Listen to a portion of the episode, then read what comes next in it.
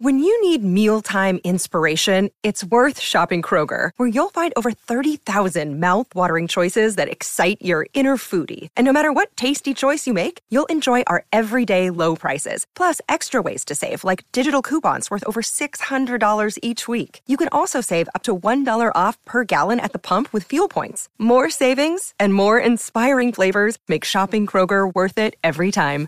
Kroger, fresh for everyone. Fuel restrictions apply.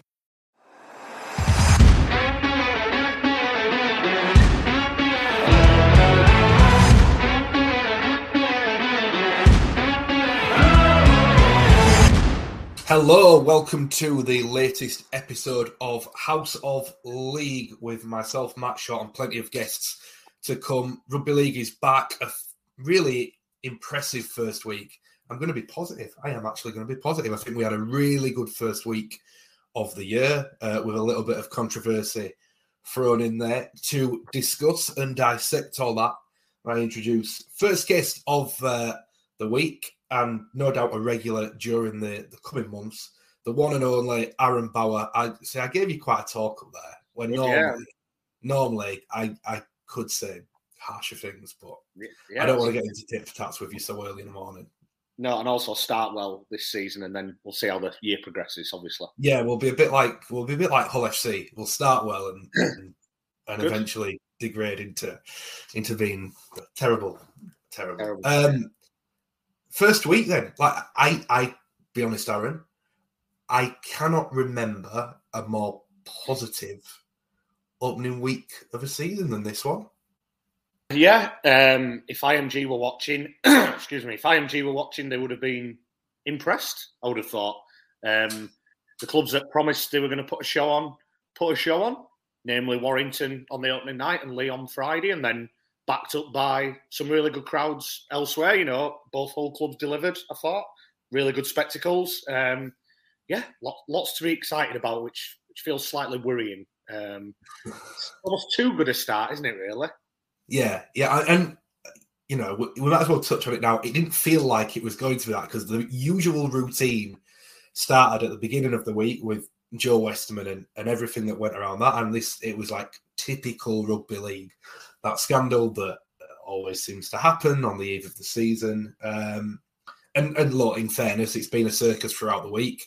Will no doubt be a circus for a couple more weeks before it uh, inevitably dies down. Um, I was going to ask what what your take on on the Westerman situation is, but I'm not sure that's really a, a fair question. I suppose a fair question would be, what have you made of CAS's handling of what is inevitably a very tricky situation for them.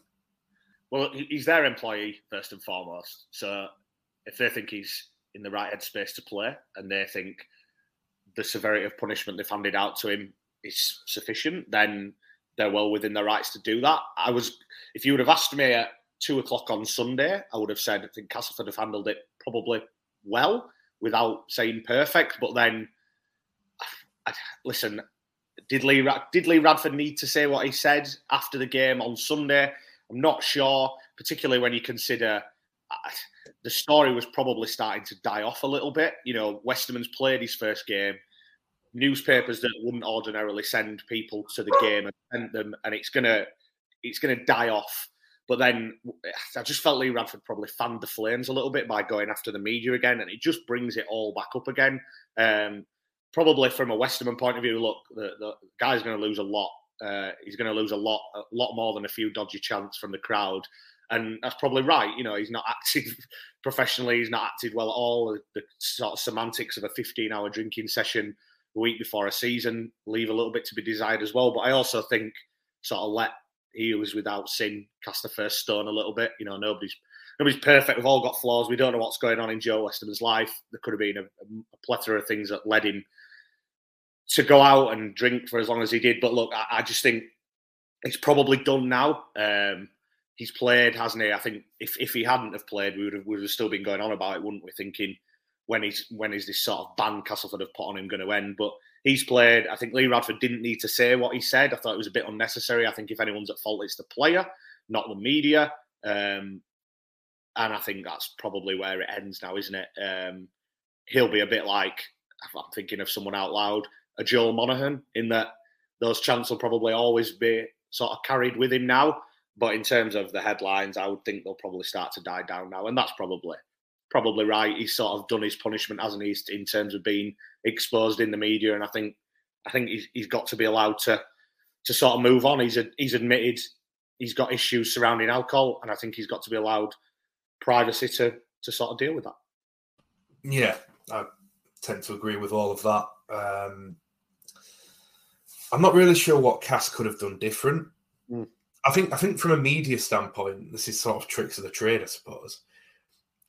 I don't know if they actually needed to give a statement in a way because no no one had done a story on it.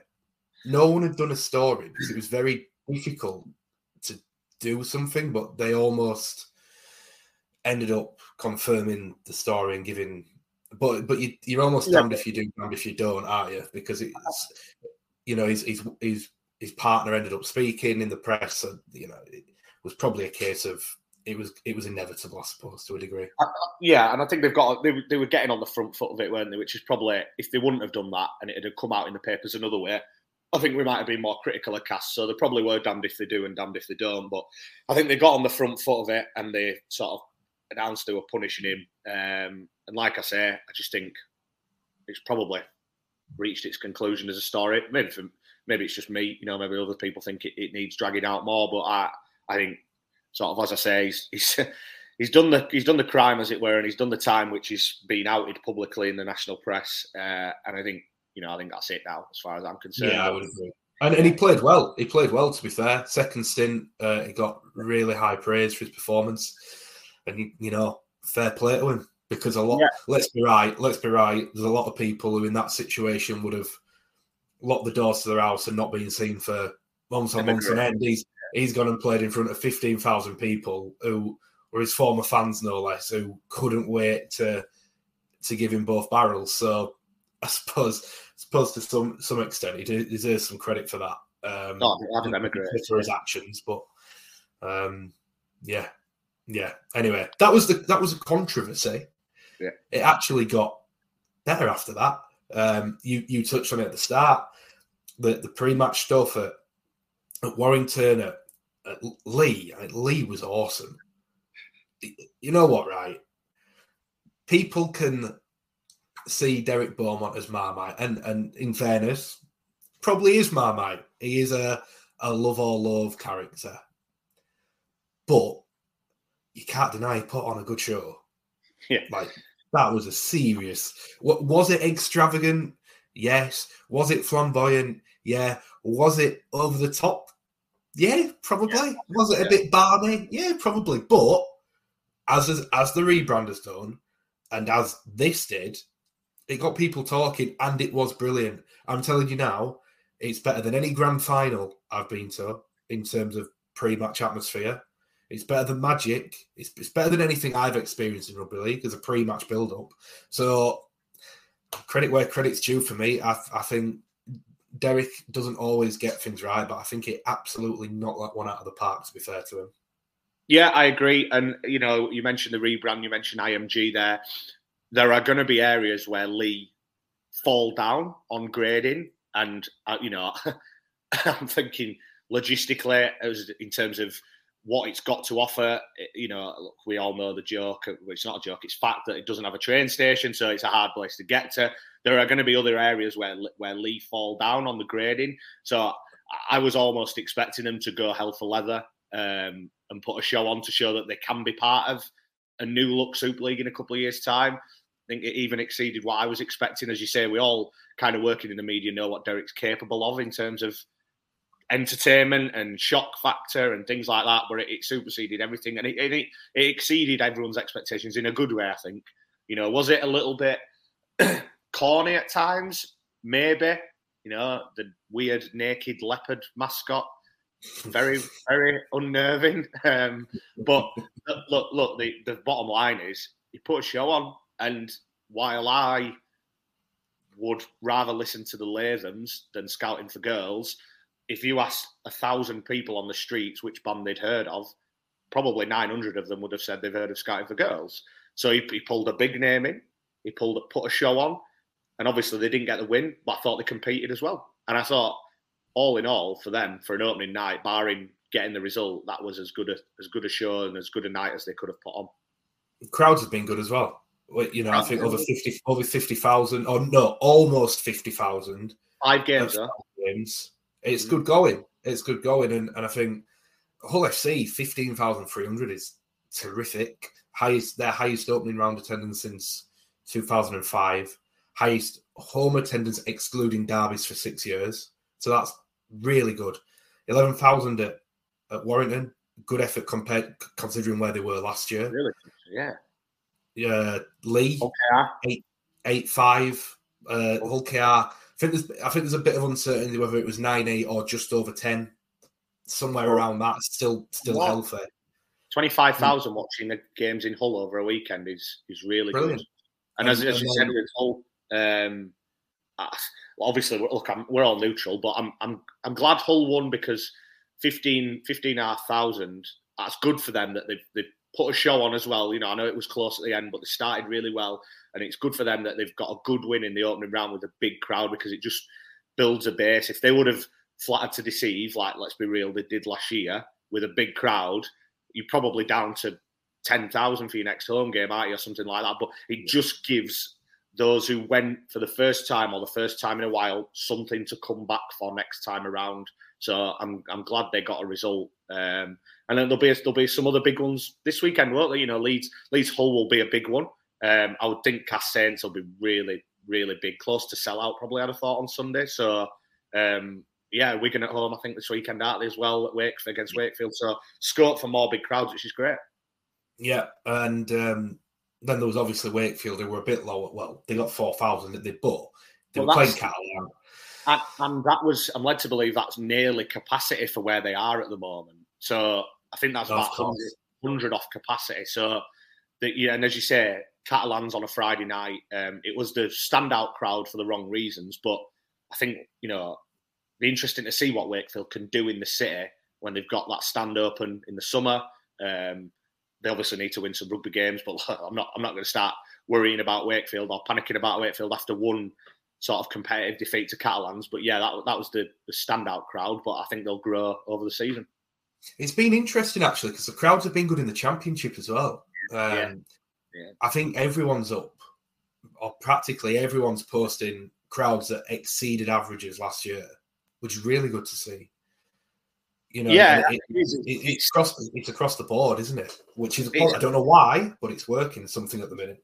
Yeah, I mean the the sort of thing that jumps out at the minute is it's the start of the season and you do get a bounce, but then as you say they're they're up on this time last year, so whether clubs are getting it right with marketing more off the field, um, there are clubs that do some great initiatives in the Champ Art. You know, Halifax spring to mind, Bradford spring to mind. They, they do some some good stuff off the field in terms of ticketing initiatives. So I think everyone I think everyone's got the message now. Actually, you know, we've seen it in the past that we've had these sort of rebrands, and people have said, "Oh, well, we're going to change. It's going to change now." But I think the word IMG has just put everyone on notice. I think now, and they realise that if you're not going to get it right now, probably not got a part to play in this game long term.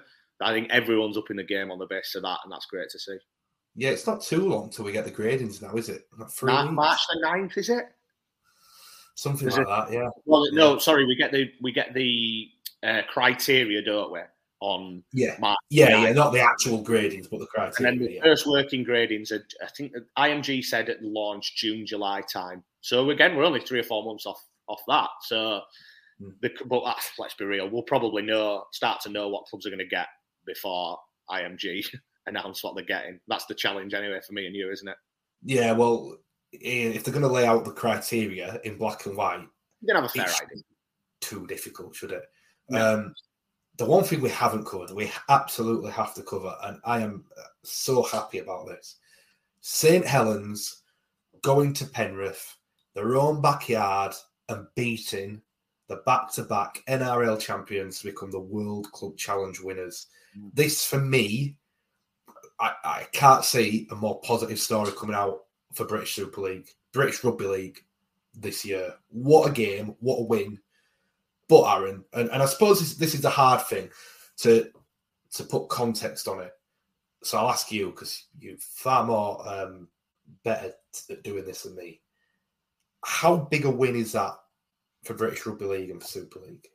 Well, it's the most important win for Super League since the competition started in 1996. Um, it's the biggest win by a club side there since 1990. Well, it's the first win for a club side there since 1994 when Wigan beat Brisbane. I can't remember that; I was too young, but I'm led to believe it was an unbelievable performance, which sort of gave everyone across the world a bit of an appetite for a bit more club rugby league, England v Australia club rugby league. That for me, you know, listen, I don't want this to sound wrong, but St Helens victory means more for me, not not because of what it means to St Helens, but what it might mean for English rugby league. I think. The the interesting thing now is the word we hear all the time in rugby league, and, and that's legacy. Uh, you know, has this pricked the ears of the NRL and the ARLC to think, well, if they can beat our best over here in in Australian conditions, let's be real, it was red hot, then maybe there is a bit more of a scope for a bit more club v club rugby. You know, we, we know it's like pulling teeth trying to get them to sign up to even do the World Cup Challenge. Saints had to commit to going there just to get the game on. It wasn't Saints didn't forfeit home rights. They had to go to get the game on, otherwise it wasn't happening. Um, the hope now would be that it at least gets back to a once a year minimum game. You know, we could get carried away and start talking about World Club Series and things like that. That might be a bit premature, but it'll be interesting to see how the NRL have reacted to it. You know, maybe Super League isn't quite the walkover it was, albeit this is probably the best team we've seen for 30 years in terms of Super League. But also, what again, what IMG think of it? Can they go to the table now and sit down with the NRL, Super League, whoever, and, and say, let's make a bigger deal of this? They're talking about new events. They're talking about big marquee blue chip events. This just gives the World Club Challenge a little bit more credibility when a Super League side wins it, especially when a Super League side wins it there. So I think it's huge in terms of what it could open regarding doors for the years ahead. What does this do for the legacy of this St Helens team? For me, for me, I'm happy to say it. I think that win puts them cast iron as the best Super League team of the the best Super League team ever, the best of the era so far. I think when you come when you go four back to back, throwing a challenge cup, four in the league leaders, the win records, which are just stupidly high, now beating the back to back NRL champions in their own backyard. They are, for me, the greatest team of the Super League era. Well, they already were for me before this. Um, there's three jump out, don't they? Bradford's treble winning team, Leeds' treble winning team, and this St Helens team all jump out. I, I've had them as the best from last year's grand final. To be honest, in terms of what what it requires to go four in a row, just cannot be underestimated. Um, let's you know they, have had competition, they've had challenges all the way. They play different teams in the grand final, so it's not like there's just been two teams competing for the league and Saints have just edged it every time. They've been the best team for over a thousand days of rugby league, which is just remarkable. The fact they've done it through coaching turnovers as well. Um, when Holbrook left, you thought, God, Woolf's never coached in a, a real high level, apart obviously at club level. Um, that's going to be difficult for them. And then Woolf comes in and somehow makes them even better, particularly defensively. Now Woolf goes, Wellens, you think, oh, well, it might have a bit of Keiron Cunningham about this club legend taking over. He goes and wins a World Club in his first game. And the scary thing for everyone else, I think, is that this team, obviously, there are, there are some old stages in there, but Roby could play until he's 60 at this rate. The low, you look at Lomax, nowhere near his peak. Dodd, ridiculous. Welsby, if they can keep hold of him. Batchelor, Knowles, Matty Lees. He could go on and on and on. Wingfield's yeah. coming in now and playing regularly. Ritson is they've got high hopes for the future for him. They just seem to get it right all the time. And for me, there is now no debate that this is the best team of the modern era, comfortably. And I'd probably throw it out there that if you throw in the context of what that Wigan achieved, what that Wigan team achieved, being the only full time team in an era of predominantly part time teams, or obviously they were stacked with talent and they are the best ever. But that St Helens team, the more they win, just get closer and closer in that conversation to when have we ever seen a team quite this dominant and this good? The challenge, the challenge, of course, now for them is keeping all of this group, more so the young players. You mentioned Welsby, who I mean, that first half he was just phenomenal. Yeah, you've got you've got Dodd. You know, I think Dodd's off contract next year. Yeah, and and there's a you know all the NRL clubs have been mourning a lack of halfbacks at the minute, so naturally they go go looking at him. And you know, even Morgan Knowles, Knowles is still young enough to go. Yeah. Probably the time's gone for your likes of Walmsley. Oh yeah, and, and Person. I mean, you mentioned Rowe. I saw. I can't remember who said it. Rowe would still be a brilliant buy in the NRL now, and he, he probably would, wouldn't he? Um, yeah. So, but it's more Welsby, Dodd, Knowles that are the, the ones that they have to keep. And it's, it's, you know, have they gone? Have they gone to Australia, loved it, and thought, you know what, this is a bit of me? Time will tell on that. But you know what, the way Saints are and the way that they keep bringing players in, the way they recruit, they'll find a way to replace them. Because we've, we've, how many times have we said they've lost someone? They're not going to be able to replace them. Whether it was Farge, uh, Bentley, uh, there was uh, Taia before that. Um, I mean, there was Ben Barba once upon a time. You know that this this cycle kind of goes back to him, doesn't it? Really, 17. they've lost so many, and and just managed. they've just managed that. Uh, credit credit has to go to all the coaches, Mike Rush, the, the lot, just the organisation, because they're clearly getting so much right there beyond just playing well. There's a lot more underneath that that's clearly allowing them to be as good as they are on the field. I think the the, the thing. Look, I, would probably the one that jumps out of all those players you've, you've named is Welsby in terms of I think he gets in most NRL teams. He's that good.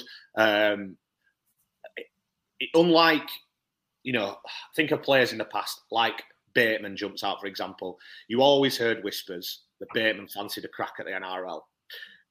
I've not heard anyone say that Jack Welsby wants out of St Helens. No. He wants a crack at the NRL. He's happy think of Wolves. Signed a new contract last year. Signed a new contract till 2025 last year. All those years, it was an inevitability. Walmsley was going every year. We saw it reported in Australia. NRL clubs want Alex Walmsley.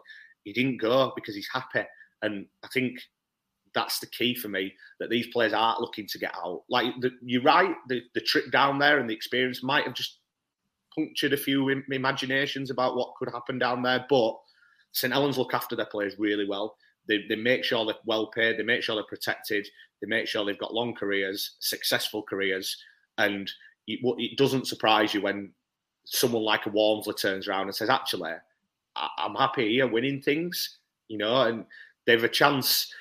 Some people clamour for Australia and want to go to Australia, and it's their ambition to play in the NRL. Others have the ambition to win trophies on a regular basis. I'm not saying you can't do that in Australia, but clearly, if you're part of this St Helens squad, you're going to win more trophies in the last four years than you probably ever would playing for 10 years in the NRL. So it's it, some people just value winning trophies more. And Welsby's a local kid, Dodd's a local kid, Makinson's the same, Bennison's another one coming through we haven't mentioned. You know, they, they never went out and got a high profile winger with all due respect to Tee Ritson. They never went out and replaced Grace with a high profile winger. They've always got another one. There's always another one ready to come in and play. Yeah. And even if one went, you would fancy them to get another one from the academy. It's just remarkable. They are a club who are just always planning for the future. You know, even now when the world champions, it wouldn't surprise me if they're already thinking about who's off contract in 23, who's off contract in 24. How can we make sure that we don't do what other clubs have done and have a period at the top and then spend two or three years rebuilding at the bottom of the comp? because they've never missed the playoffs. They've never they've never not made the playoffs in Super League, which is utterly remarkable. So they're a machine of a club, and I think, as you say, credit goes to everyone. You know, everyone who's been there before. Lauren Fraser, new Derek Traynor now, Mike Rush now, everyone, Eamonn, everyone. They're a machine. Well, let's speak to one of those key figures that has been a part of this success that is St. Helens. We've heard so much about them being the world champions. They are now the world champions. And what does that mean for this team and this club. After uh, a trip around the world and back again, I caught up with the Saints CEO, Mike Rush. Mike, uh, thank you for coming on House of League. Much appreciated. I, I do appreciate it because we've uh, we've seen on social media the trips from hell that some of you have uh, experienced trying to get back from Australia. How's it been for you, mate? Because it's uh, yeah, look, Stockholm and snow and delays and cancellations and everything, hasn't there? I was um I was lucky. I, would originally there was only two of us on our flight, myself and Nathan Mill. It was meant to be Matt Daniels, but ended up being Millsy. And yeah, we had no problems at all. But James Roby, Paul Wellens, and Matt Daniels and their group, they had a shocker.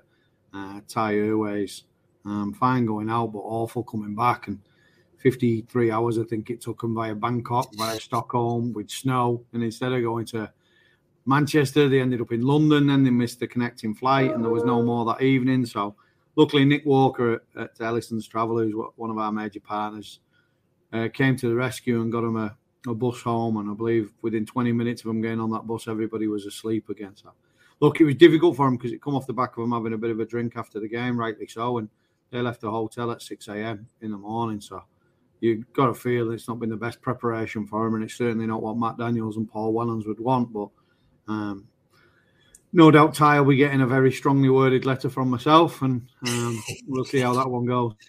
I can just imagine that because that's kind of where the why the club's been so good. You win, you win the World Club. You're having you celebrating becoming World Club champions and fulfilling one of these big goals this team has.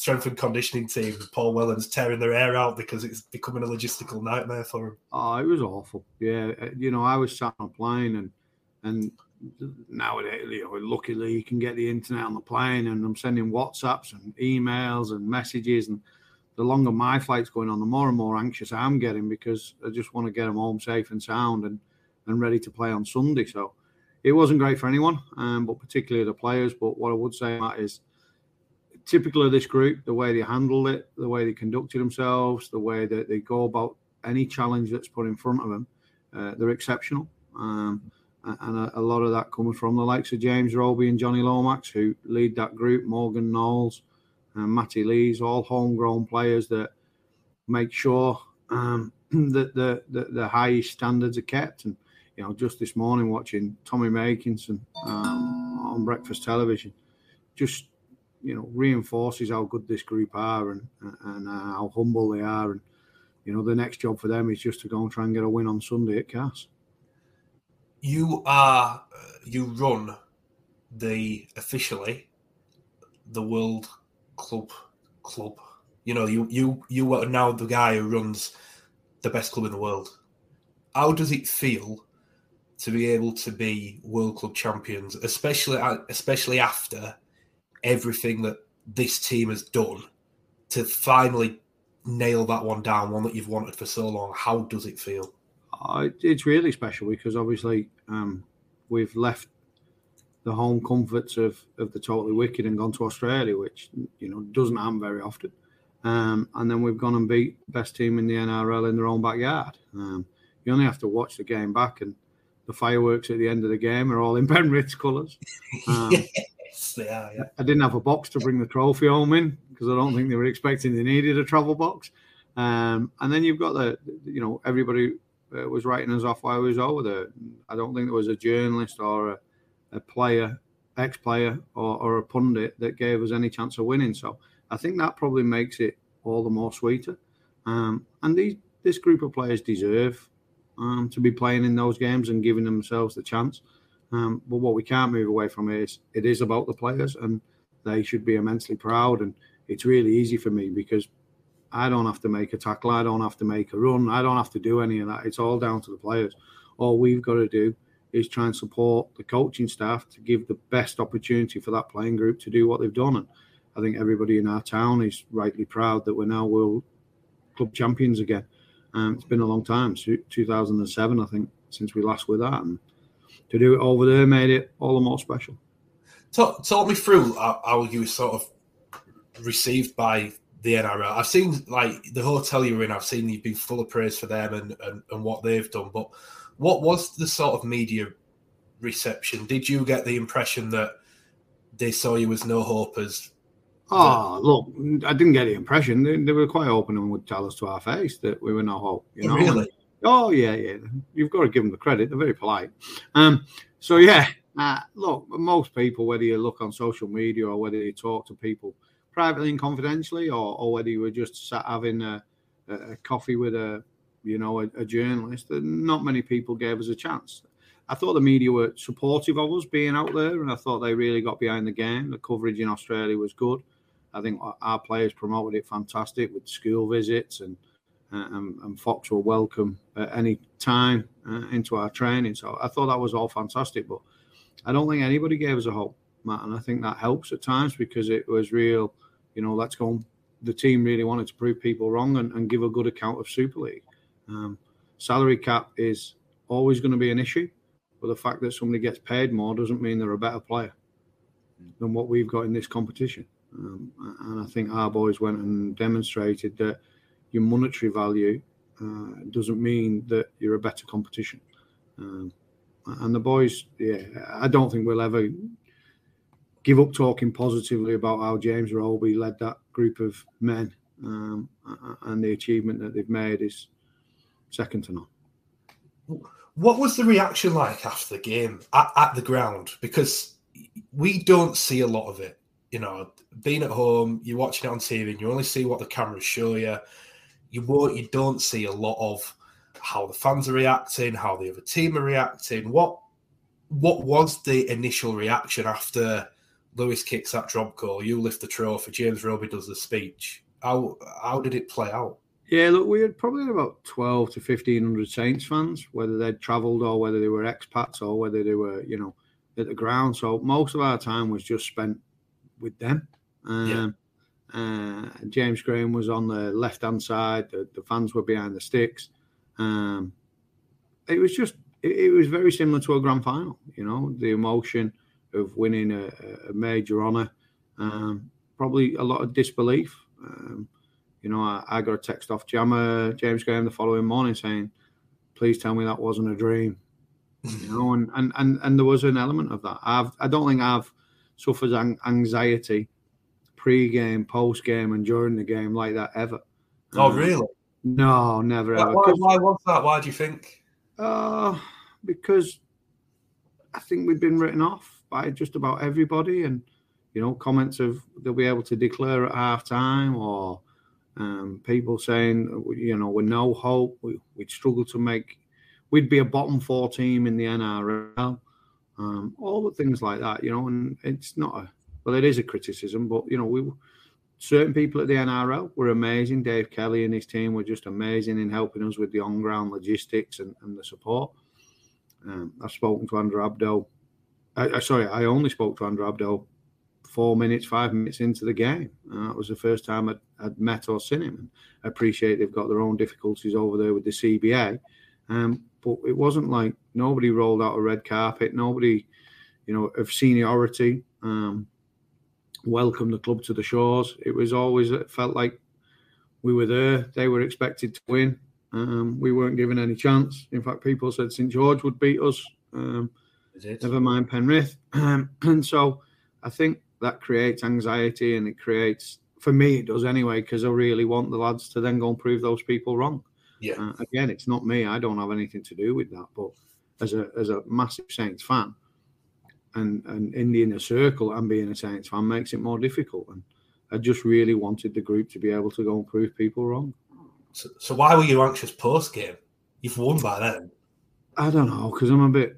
I don't think I'm wired up proper, am I? Let's be fair. So, um, I think post game it's it's around the, the, the the adulation that we've won. Um, well, you look then, you looked like you were being team manager because you were running around sorting. Inter- you looked like you were getting people to interview points and stuff like that. Yeah, well, like we actually we, look, we, we, we, did, we, didn't have the money to um, take a huge crew, which is a little bit disappointing. I'd love to have took more staff with us. So the, the, there was a media guy, Tom, who's recently joined us and myself, and, and we just yeah, you just do what you do, don't you? And we had to help, and we had to make sure it was right. We also had to try and interact with our own fans at the other end of the stadium because they forked out a heck of a lot of money to go there. You know, my son went, paid for himself. Did he, he went out there, and he's only 18. He's not 19, yeah, and and so I understood stood what it meant to people. You know, I asked him this morning on the way to university, "Have you got any money left in your bank?" And he's probably got coppers left in his bank, and he ain't going to get paid for a while yet. So that's the commitment that people make to go. And we had families out there as well as you know um, groups of friends that had travelled. So it, it's anxious because you want to do the best and you want everybody to uh, enjoy that experience. Um, in my normal way, as soon as I got back to the hotel, I went to bed and left everybody else to do whatever they do. How uh, you might not be the best person to ask. Then how was that night? I wouldn't have a clue. Wouldn't have a clue. I'll find I'll, I'll, find someone else to ask. I'm sure some yeah. Some so of them I might not to remember to be honest. it doesn't interest me in the slightest. In the slightest. The phone goes on aeroplane mode, so I don't have to listen to any of them ring me. And um, I just yeah. In fact, I think I watched Batman. Did you? Yeah, I think I watched Batman. Yeah, the latest one. I watched it a couple of times. Oh, yeah. yeah. And that's not how I expected the CEO of uh, just become world champions to celebrate. But oh, it's a good know. film, Batman. Don't underestimate. I'm not. Hey, listen, not doubting it. Not doubting it. I think. I think. I think my my celebration would have involved a bit of alcohol, but never mind. Um, look, the, the the the talk before the game was could St. Helens win it? And a lot of people were saying no.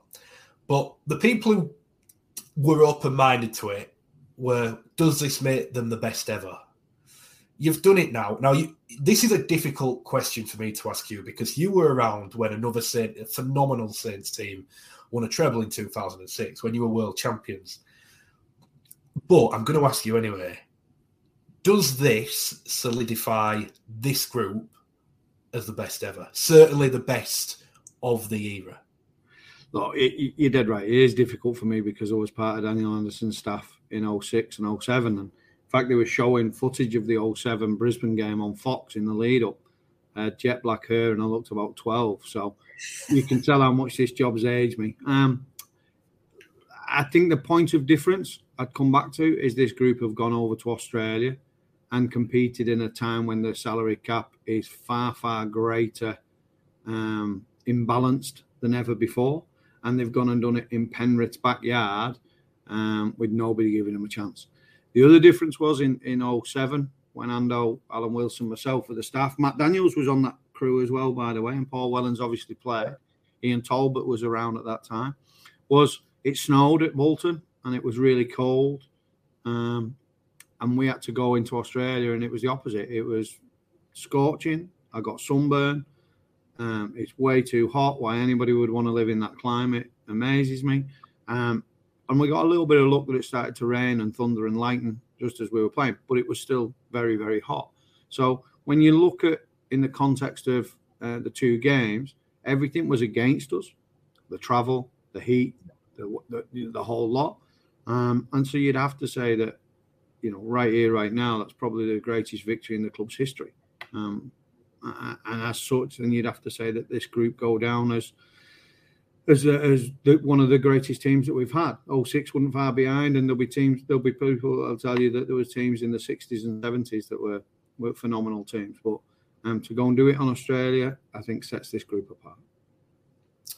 Do you think do you think now they'll finally get the credit? We've spoke about this quite a bit that people don't want to give the credit to this group that they deserve. Now, in fairness, I spoke to other people said, "Oh, people did the same with the 06 group. They wanted to say that Paul Sculthorpe wasn't that good and da da da da da. It's only the same now." But now, you know, people talk about this group and they talk about Paul Sculthorpe as a, you know, an immortal of the game. Do you think now people will finally actually recognize how good this team is, or do you think they will still talk them down wherever possible? We can't control that. I don't think, Matt. I think um, there's a part of British culture never really likes the team at the top. Not just British culture, actually. I think Penrith are probably having an element of that in Australia. Um, that was one group of people that did want us to win it. Near enough every supporter of every team, other than Penrith, wanted us to beat them. Um, and I think that it's it's sad, but it's it's a way of the world. People don't like um, the team that's at the top, um, so you just have to live with that. We can't change people's opinion. I think something that this group does really well is it controls what it can control, and all they can do now is set about trying to win it for a fifth time, try and get to Wembley for a Challenge Cup final, um, and keep doing what they're doing. And, and you're right, they'll probably only get the true recognition when they all finish and retire. Um, but for now, it's about continuing this journey and seeing if we can push some more homegrown players into the group and uh, and see what it holds over the next you know next few years. No, I'm going to ask you about that. Like, if if this team's story was a film, the culmination would be lifting the World Club Challenge. You know, that's the that's the fairy tale ending, the happy ending, the end. Sport doesn't work like that. You you go again. You play a game this weekend. You've got another title to try and defend. So, what is next for St. Helens now? How do you go to the next step or the next level, having won four on the bounce, a Challenge Cup, league leaders, the World Club Challenge? What what can possibly be next for this club and for this team? More importantly, I've sort of not listened to the last two minutes of what you said, and I'm just thinking who would play me in this movie. And I'm, I'm thinking George Clooney. Who's playing you? George, George Clooney, I think. Yeah, very similar. Both dashing and good looking. Silver. Uncanny. Un- uncanny. Silver. Yeah, yeah, it's got that. Um, and the rest of it I didn't listen to. But look, the group's driven by success and it'll want more success. It won't rest like any good sporting group, whether that be the Bulls and Michael Jordan, whether that be, you know, I'm sure Pep at Man City never ever sets off not wanting to be the Premier League champions. So look, that that that'll be the mark of this group, and whether they can now go on and create even more history will be something that really um, I think would interest them. Well, I know it does. I know it interests Paul Wellens as a new coach. He wants success. Um, but you know yourself in rugby league, we're going to need some luck along the way, and you need luck with injuries. You need luck with the draw, whether that be the Challenge Cup. Um, but I does not worry me one bit that this group will not be motivated to go on and do the things that you just spoke about, whether that's challenging for the Super League, league leaders, or uh, getting back to Wembley. And know this group will throw everything they've got at trying to achieve all those things. Just, uh, just as we wrap up, you you mentioned that you've no idea why people would want to live in that climate. Now, your players have been out there; they've experienced that lifestyle, uh, they've caught the eye if the Aussie reports are to be uh, taken seriously. Um, inevitably, you would think there will now be interest in some of your players from the NRL. Are you A, aware of that? B, how challenging will it be to keep them? Or is it easier than some may think? Because, in fairness, over the years, you've done pretty well at keeping, at retaining players. Like, there's been, you know, like Luke Thompson went, but not most of those key assets that you've wanted to keep have stayed and committed to new deals and and everything like that. So how are you envisaging a problem there, or or do you think it's manageable? Oh, look, it, it, we will endeavour to manage the playing roster as well as we've done in previous years. Um, a lot of that comes down to kids like Johnny Lomax would definitely have had the chance to go overseas. James Roby would have had the chance. We know he did. Um, and that's about us creating an environment where they want to stay here. We need to give them a reason why they need to stay here and be successful.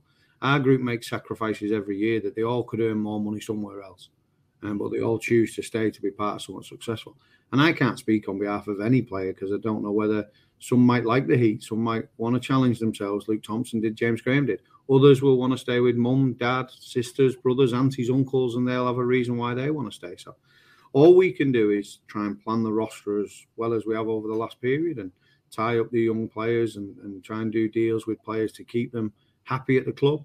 Um, and if we get in three, four years' time, somebody is out of contract or two years' time and they want to challenge themselves in that environment or they want a change of environment, then we'll have to cross that bridge when we come to it. But um, nothing really changes because the fact that Jack Welsby or Lewis Dodd or James Roby or um, um, Johnny Lomax went and played well in Australia, they were all known to hmm. Australian mm. clubs anyway. So there's nothing's changed, nothing's new. Um, it's not like it was the first ever game and they've, you know, James Roby's first ever game and he's knocked out of the park. James Roby's been playing for 20 years. If they wanted James Roby or if James Roby wanted to go there, that, you know, that's been going on for 20 years. So we just deal what we can deal with and we control what we can control. Um, but, you know, other than that, and you just let the press do what they do. I'm speculating, yeah. um, but that's all it is speculation. I was looking as well, and in fairness, like a lot of the blokes that I mentioned, like Welsby only signed a new deal last year till 2025. You've got Don on at least another. T- it's not. It's not like these guys are off contract now and free to speak to clubs. You've already. You've, and I suppose this is the art of the salary cap that you, you seem to have mastered so well. You've been quite proactive in those retentions, like a lot of the blokes that have been mentioned. Yeah, they're yours, aren't they? The contractor. Yeah, They're not, look, not like you have to worry about it right here, right now for next year. Is what I'm trying to get at. No, we're comfortable with where we are. Um, but you've still got to value the players, and you've still, you know, there'll always be talks going on with all of our group around the salary cap and what opportunities arise. Um, but again, we can only control what we can control, and we think we've done a pretty good job keeping this squad together uh, over the last sort of four or five years. And our intention will be to try and keep this squad together and develop more. You know, I think this year we only brought in Tee Ritson from Barrow, who who was outstanding in the short space of time he got at St George, and we're all looking forward to Tee.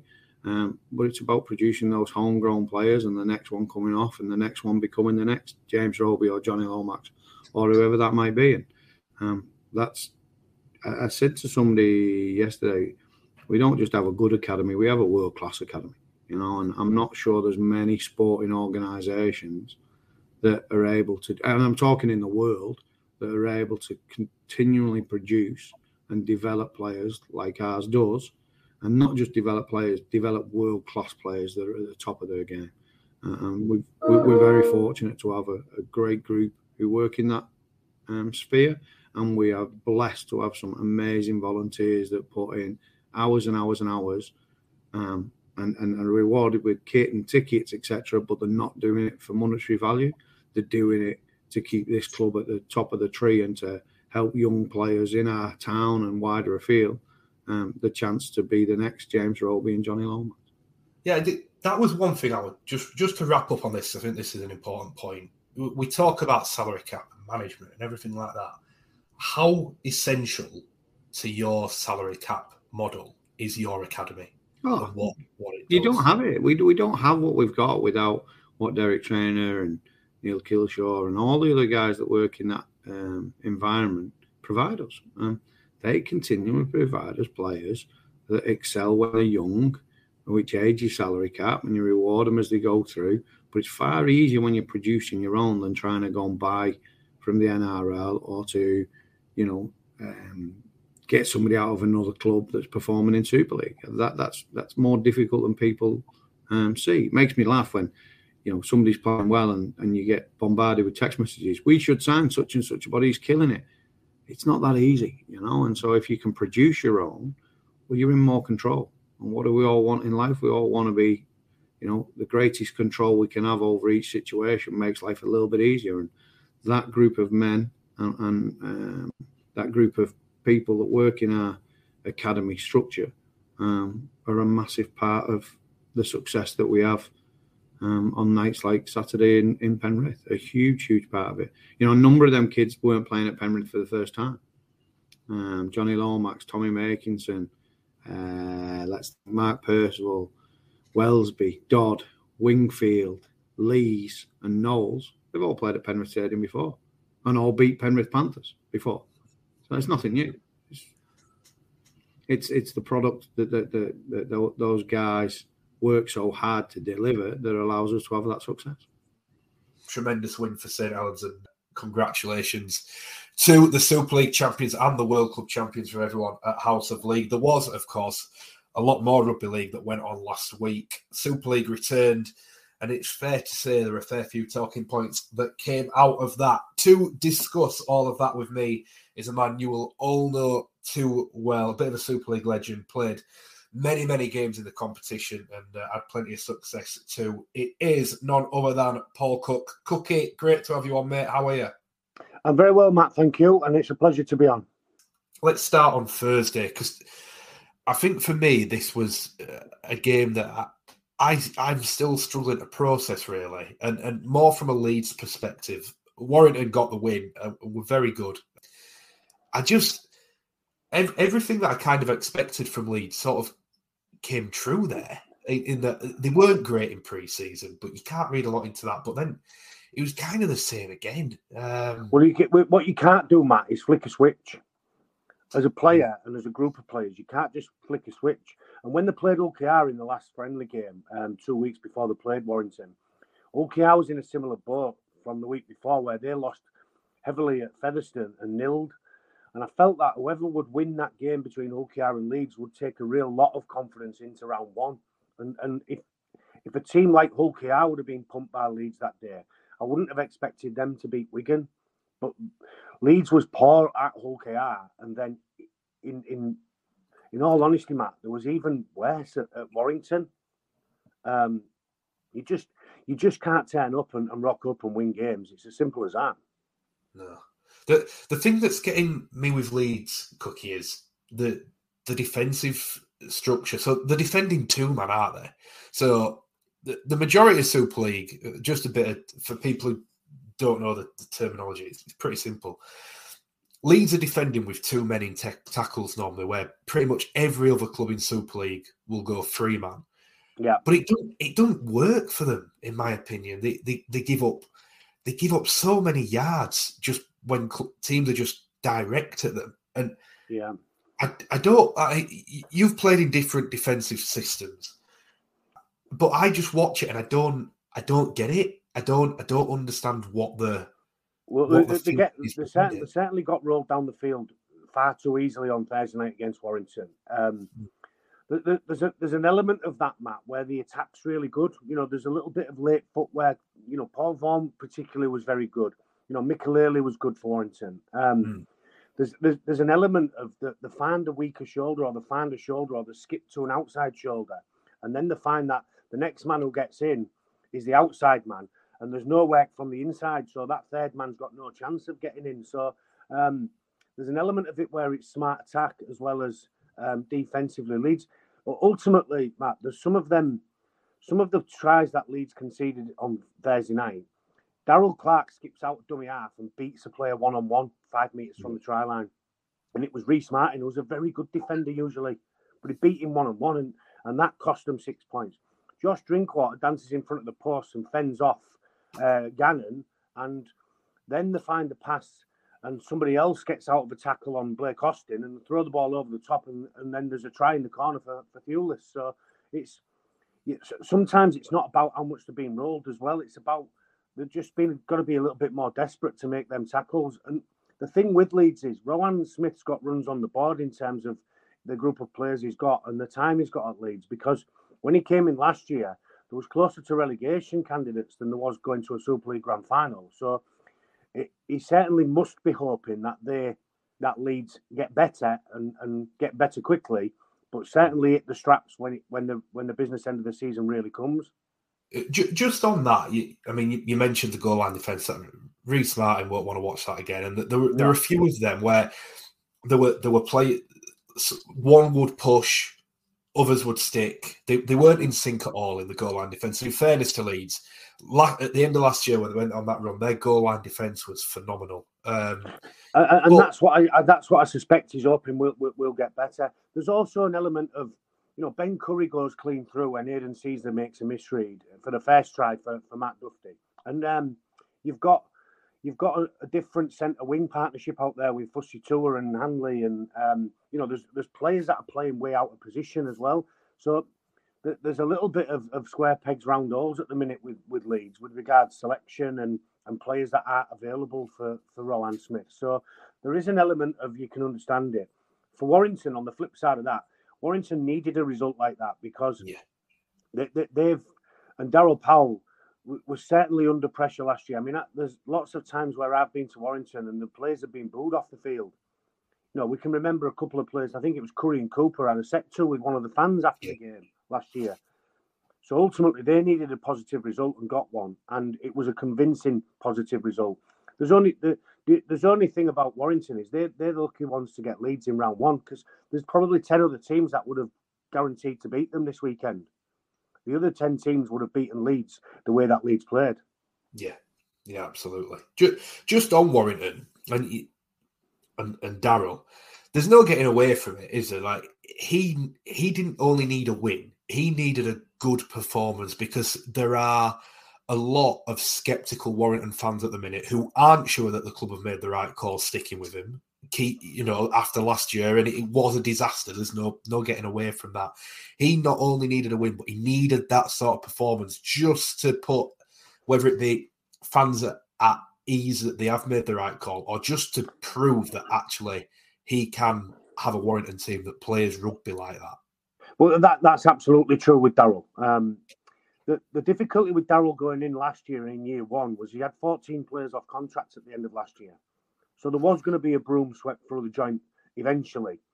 Um, he's all he's also had some, you know, personal battles with players where um, it's been very difficult for him to stamp his authority, and he's shown them the door. And it's a strong person who can stick by his methods, and and then an even stronger person to deal with some of the the things he dealt with last year, um, and then get rid of some of the players, which, with all due respect, was part of the furniture at the club, Matt.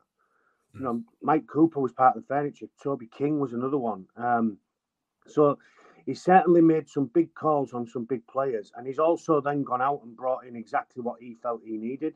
Um, Paul Vaughan was by far the best player on the field. He was Um, awesome, wasn't he? Yeah, Harrison was good. Uh, Mikelele was good. Dufty was good.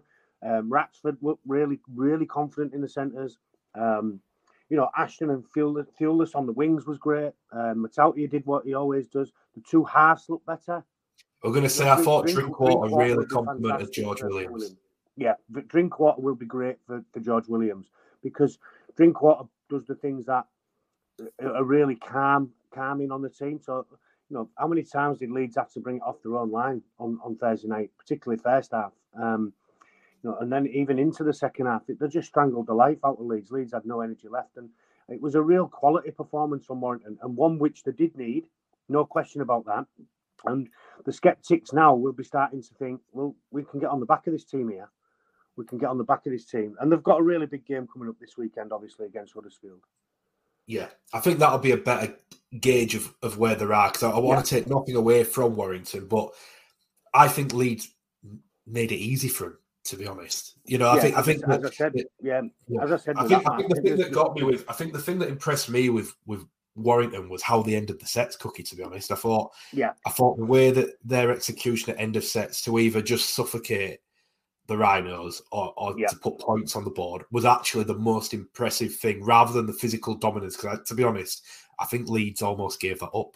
Truthfully, that's that, that's a, a real big element of the Warrington performance, and it shouldn't be underestimated. The last tackle players and where they put Leeds to start their sets, and then how they defended off the back of it is every bit of, of a rugby league team that you want to be supporting. Um, really calm and measured finishes to sets. Sometimes they even ran the ball and just left it where it was. Other times they've just put a little kick up into the air and then tackled the the Leeds player on catch. It was just a real quality performance. Moving on to Friday, Leigh Salford. Uh, Salford got the win, twenty points to ten. Um, again, an interesting game in different ways. Everything that Warrington Leeds was, Salford and Leigh was quite the opposite. I felt. Mm. Um, let's start on Leigh because I suppose they, they are the the talking point, really, even though they, they didn't get the win. What what did you make of that Leigh performance? Well, it's a performance that'll give them a chance in games, and they had a chance to win it in in that game, Matt. Um, they're a different they're a different team to what we've seen Leigh as in the past. Um, I thought they, they played tough, they played strong, and they could well have won the game, even though they didn't win the game. They had their opportunities to win the game. Um, Salford just a bit too good, and it was a game of rugby league that you like to watch as a, as a purist. You you want to watch games like that. I preferred that game to the Thursday night game, Warrington Leeds. That is for sure. Um, you know, there was much more steel and and grit and determination and character from both teams. Um, Salford just a bit too wily. You know, you've got Croft and Sneyd, and and I just thought there was just they just probably did shade it, but it was a great game of rugby and a spectacle that that we put on the the, the TV from their owner in Derek Beaumont and you know the things that they're doing off the field. They're, a real asset to, to the league if if they continue in that vein both entertainment wise pre-game for the supporters, but then the entertainment that they provide on the field too. Yeah. Did did this show enough for you to suggest that they'll be all right? Yeah, I, I think they will be all right. Um, but listen, it's, it's, it's easy for me to say this because I was in and around the club at the time when they was relegated. Um, you know, the last time, not the last time, but the time before in Super League, and they wouldn't have gone down under this format, Matt, that we've got now. No. So they did, they, you know, Widnes finished bottom of the table. They went down through the middle eight system, and you, you expect that that team now is is more more rounded and polished than the team that they had back then. So I think they have a real chance to stay up. Listen, they're not they're not going to win many games if you like. They're not, you know, you're not going to see them pushed for a top six place, but they can steadily build, and I, I do genuinely believe that they'll stay in the in the Super League this year. Just on on their performance, and uh, it's just an observation of, of mine, really. I didn't think they chanced their arm enough. I, Yeah, maybe not. Yeah, maybe not. Maybe that's maybe that's opening night opening night nerves. Not wanting. Uh, uh, the negative of, of that is they're not trying to win. They're not trying to win the game. They're trying not to lose. Yeah, yeah, I think, So- yeah, Yeah. Yeah. So you, you've, you've got to be a bit braver, haven't they? So, and that's that's the education that the, the coaching staff will bring with video review. Is you know we could have played here, we could have done this here. What about this next time? You know what option? You know, and have a discussion with the players on are we being too, you know, we've been too cautious. yeah. uh, It, I just watched them and, and felt it was a team that's. It looked like a team that's just physically obliterated everyone for the last year, and at times they almost tried to do the same again. Just, just be, just bully them down the middle. I don't think Salford ever really gave them any evidence to suggest that that way would work, but it felt, you know, I, it just felt like they persisted with that. I how, how many times can we see Ricky Leutele on the ball? He was one of the best strike players in the league. It, Yeah.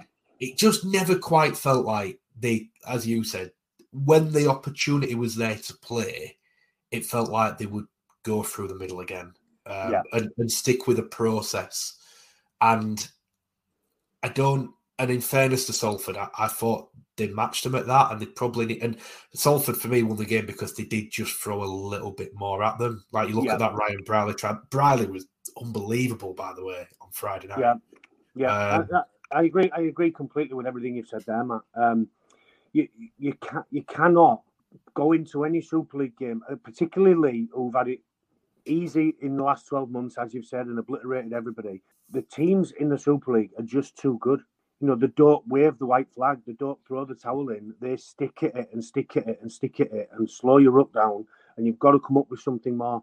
But you're right, Sal- Salford were you know, they had their own problems as well with injuries and, and players not available, but they, they went there and did a real professional and, and solid job for me. Um, and that tells you everything about Paul Rowley and his Salford team, um, who, who had a wonderful season last season. And they're, still riding off the back of that. And they've started well and, and they've got a really tough game against Hull KR Thursday this week coming. So it's going to be um, an interesting season for Salford. But I certainly think they're, they're more than had enough to, to beat Leigh. Is squad depth the only thing that's holding Salford back potentially this year? Yeah, of course. But uh, and and last year, I, I don't think there'd have been many games, Matt, where you'd have not seen Brierley at fullback with Croft and Sneyd in the halves and Ackers at hooker. Um, so if they get any injuries to them key players, then it's going to be difficult for them to replace. Um, so so that can hurt them. And they had a really good run last year with regards injuries. Um, Yeah. you know, they didn't they didn't have a, a catalogue of injuries into in key positions at any time of the season, which certainly helped them with the, the, how how good they were and how cohesive they were and, and how they executed their games last year. Moving on to the, the other Friday game, uh, Wakefield Catalan. Uh, Catalan's got the win. I thought before before the, the game started, and I wasn't there, but I looked at the team sheets. No Tomkins, no Pearce, no Taukeiaho, no McMeeken. Wakey at home, first game of the season. I thought that was a real opportunity for them to get a good start to the season that they didn't end up taking. Uh, it, could that round one, you know, but could that be costly to Wakefield? Not not getting points there. I, I, I don't think you can allow a team to score over 30 points away from home against you and win the game. Um, they started really poorly in terms of conceding numbers, a number of points. Um, and by the time they started playing, it's too late.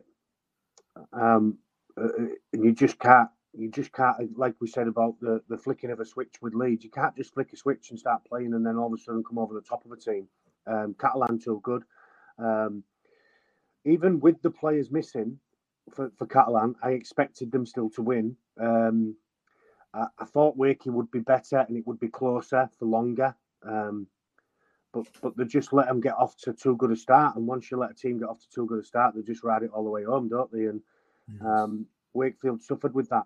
I feel that Wakefield will suffer most of the year because of their squad depth and um, you, you, you can't continually spend the 1.123 million 1.1 1.2 1.3 and continue to to avoid the dreaded trap door if you like eventually it's going to catch you yeah it was ironic as well that tom Johnstone, you know struggled so much with injuries fit for round one scores a hat trick but i've got to say like just i wasn't at the game i've only seen the highlights he looked sharp yeah the, he, he did certainly um and the tries he scored are typical Tom Johnstone tries, wasn't they? You know, into the corner. If he needed to, to swan dive over the top of the corner flag, he would have done. Um, yeah, and, and, it's just like you know, I, I, always said this as a coach, Matt. If I had two players that I was umming and ahhing over which one to play, if one of them was going back to his old club or playing against his old club, I'd pick him. I'd mm. pick that player because they're, they're liable to go out and do something like Tom did on Friday, and, and really stick it to the, the, the team that he used to play for. Catalan, what what do you make of the prospects well, for the year? I'm a bit I'm a bit undecided on them at the minute. Well, you've just you've just named four or five players that there was missing, and they still got a result away from home round one. When the euphoria of round one comes to uh, any team, and when you're at home in round one, you expect to get off to a good start, and they've gone there and done a real good job.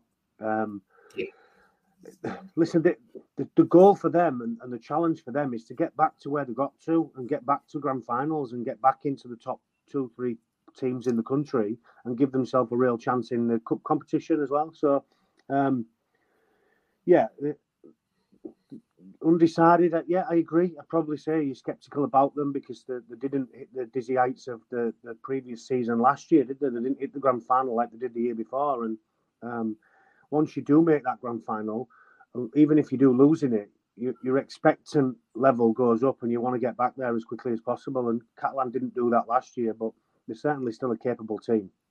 On, on another note, just before we move on, did you see some of the war wounds from yeah. that pitch that they've got? They yeah. they look nasty. Yeah. Listen, I, I, I'll tell you a funny story. When I was playing, I never ever took too many painkillers after games and stuff. And I got a burn on my knee from a grass pitch like that. And it was the most painful injury I'd had for about three months.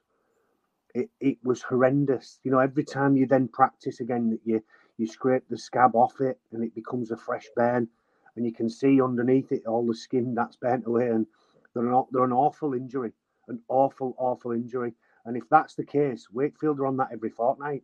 It doesn't help with your practice in between that because ultimately players can't go down on the knees in practice. So you, you struggle with any contact and wrestle, and it's it's got to be addressed because, um, and I'm sure it will get better. It usually is at the beginning of the season when this happens, and sometimes you you don't get as many burns towards the end of the season. But they're, they're not a good injury for any player to have. And they were massive, weren't they? Like yeah. Johnstone that yeah. he posted on Instagram, exactly. they weren't like little yeah. ones. It was a massive. Yeah. It was quite graphic, actually. Yeah, as I say, listen, that was the most painful injury I had. I broke my kneecap, I broke my wrist. I snapped ligaments in my knees, and that was by far and away the most painful injury I've had. was that a weakness then? I'm assuming. No, no, it, it, was it was when I was playing in, in the lower leagues at Doncaster. I got it towards the end of my career. We played at oh, home okay. at Doncaster, and it's the same hybrid pitch. Um, right. And it burnt me, and it got me. It got me just right on the kneecap. So you, you struggle to you struggle to bend your knee without it all cracking and, and coming away. It's they're an awful, awful injury, burns. Moving to East Hull, look, we, me and you have spoken quite a lot about Hull KR in, in the last in the last couple of months and what they may do, what they could do. Well, they have been talked up. There's no getting away from that. But they delivered on Saturday, win over Wigan, and, and they were impressive in doing so, Cookie. Yeah, well, I, as I say, being in Hull and, and, and, playing for both of them clubs, I'm really interested to see what changes have been made and how, how the, the, the coach has gone about fixing up their, their respective teams. Um, I thought their their win was really impressive. Um, it wasn't without adversity in terms of losing a winger, which you never want to do. um, and then moving your wing to a centre to the wing, and then your back row on one side to the left centre, and then putting Hadley on and losing then Rhys Kennedy in the game. Um, they they they they were impressive and they was strong. They, they conceded four tries, and that sounds like a lot in the game of rugby league, and it is. Three of them from kicks, only one from open play. Uh, the right edge looked a bit more solid, apart from the Ethan Ryan brain explosion when he fires out of the line when there's no need to, and Marshall goes down the outside, back inside, so Wardle scores. It, barring that, I thought there was they handled Wigan comfortably. And just individually, I thought James Batchelor was awesome. Yeah, Batchelor was great. Uh, you know, a massive play to steal the ball, wasn't it, from Jai Fielder towards the end of the game? You know, really big moments that Hull Kingston Rovers won. I thought Batchelor was outstanding. Kenny Dowell obviously takes the plaudits with his hat trick, but Ryan Hall scores as well on that left edge. Abdull's kicking game, calmness was great. Um, yeah, I mean, there's not too many negatives to come out of, of Hull Kingston Rovers' performance and result against Wigan, and, and many probably expected Wigan to win. Um, but the euphoria again around the pre-match, the you know the, the rides in the car park for kids, then the, the, the band playing pre-game, the Craven Street Open, it was just a I actually backed Hull KR, so I'm, I'm giving myself a pat on the back with it. But um, I thought it was outstanding. Well, funnily enough, I didn't back Hull KR, but I, I have tipped them to finish fifth, and I've been hammered for that prediction throughout the off season. So I, I also felt slightly vindicated after. Uh... Well, li- listen, if they finish fifth, then you're even more vindicated, and, and that'll be a great, great improvement for the club having finished eighth last year or, or wherever they finished. I think it was eighth, and Hull, FC was ninth. So. Um, listen, it shouldn't be about um, Hull KR finishing above Hull FC, which is often what we get in this city. Uh, it should be about playing in the bigger games and playing in playoffs and uh, and getting themselves into them them playoff places. Yeah, and and as for Wigan, uh, very uncharacteristic performance. I, I thought they were, uh, dare I say it, a little bit soft through the middle on Saturday. Yeah, but there's, there's a real there's a real Wigan have set a standard, haven't they? And they set a standard last year with regards to their performances and and how tough they are to beat. Um, I I thought they would have been better, and Hull KR would have had to play even better to beat them. Um, they didn't. They did everything that we can normally do. They just didn't do it as as refined and polished as I've seen them do it before, and that includes, like you say, the middle defense and, and being rolled back a little bit. Um, but even some of the players when there was attacking Hull Kingston Rovers line to, to come up with three tries first half all from kicks is great for your kickers and great for your chase. But they didn't particularly open Hull KR up, and um, you know maybe maybe they've got to go back to the drawing board and really work on some skill element because they, they didn't really trouble Hull Kingston Rovers a great deal, in my opinion. No, no, I agree. I agree, but I don't think anyone's going to write off Wigan just yet, are they? Well, I, I, still believe they'll finish in the top two, Matt. I still believe they'll get better. Um, and, and, and one player that you, you don't realise probably that they'll, they'll miss so much is, is John Bateman because he brings a toughness to the team. He brings a ruggedness and, a, and a, a, desire and a fight to the team. And somebody's got to pick up that mantle, haven't they? And somebody's got to take that by the scruff of its neck and, and be that, that player who, who gives everybody else a lift around them. Yeah, yeah, absolutely, absolutely. Um, and the and the final game of the round was definitely the balmiest. Um, Hull FC beating Castleford, but by nowhere near as many points it looked like they would do it after an hour. Uh, won by two in the end. What what was your take on all of that? Obviously, you saw it. Well, it, it, there's a couple of things, and I went to the game with some pals of mine who are ardent black and whites. First and foremost, I left the ground at full time and I bumped into people I couldn't get through and I couldn't get over the bridge to go and have a beer with my pals down the, the Prince Avenue because everybody else was coming out at the same time. And in seasons gone past, they've all left with 20 minutes to go. So bums on seats and edge of seats and staying while the end. Yes, the entertainment was there.